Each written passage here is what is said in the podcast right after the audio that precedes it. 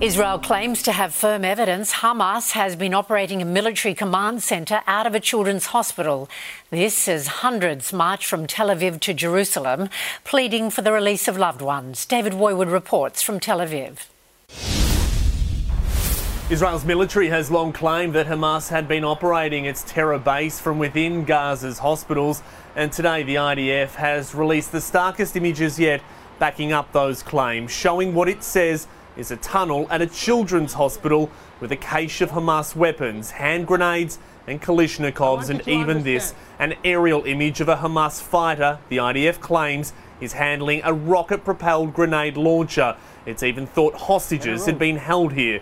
They're images that have shocked these families, hundreds setting off on a five day march from Tel Aviv to Jerusalem, taking an urgent message to the Prime Minister to get their loved ones home. Bringing back the hostages is the most important goal. This is what we want it to be. Israel is trying to recover the hostages, and Israel is protecting, the IDF is protecting the citizens here. President Biden's message to those caught up in this couldn't be clearer. Hang in there, we're coming.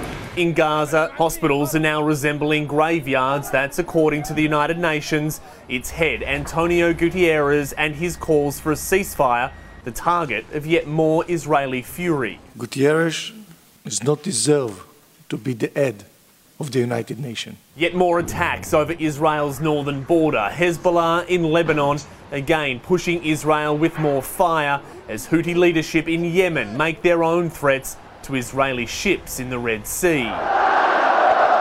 All as signs grow, Israel's military has been hitting its declared targets, Hamas infrastructure with Israel's defense minister today declaring Hamas has now lost control in Gaza.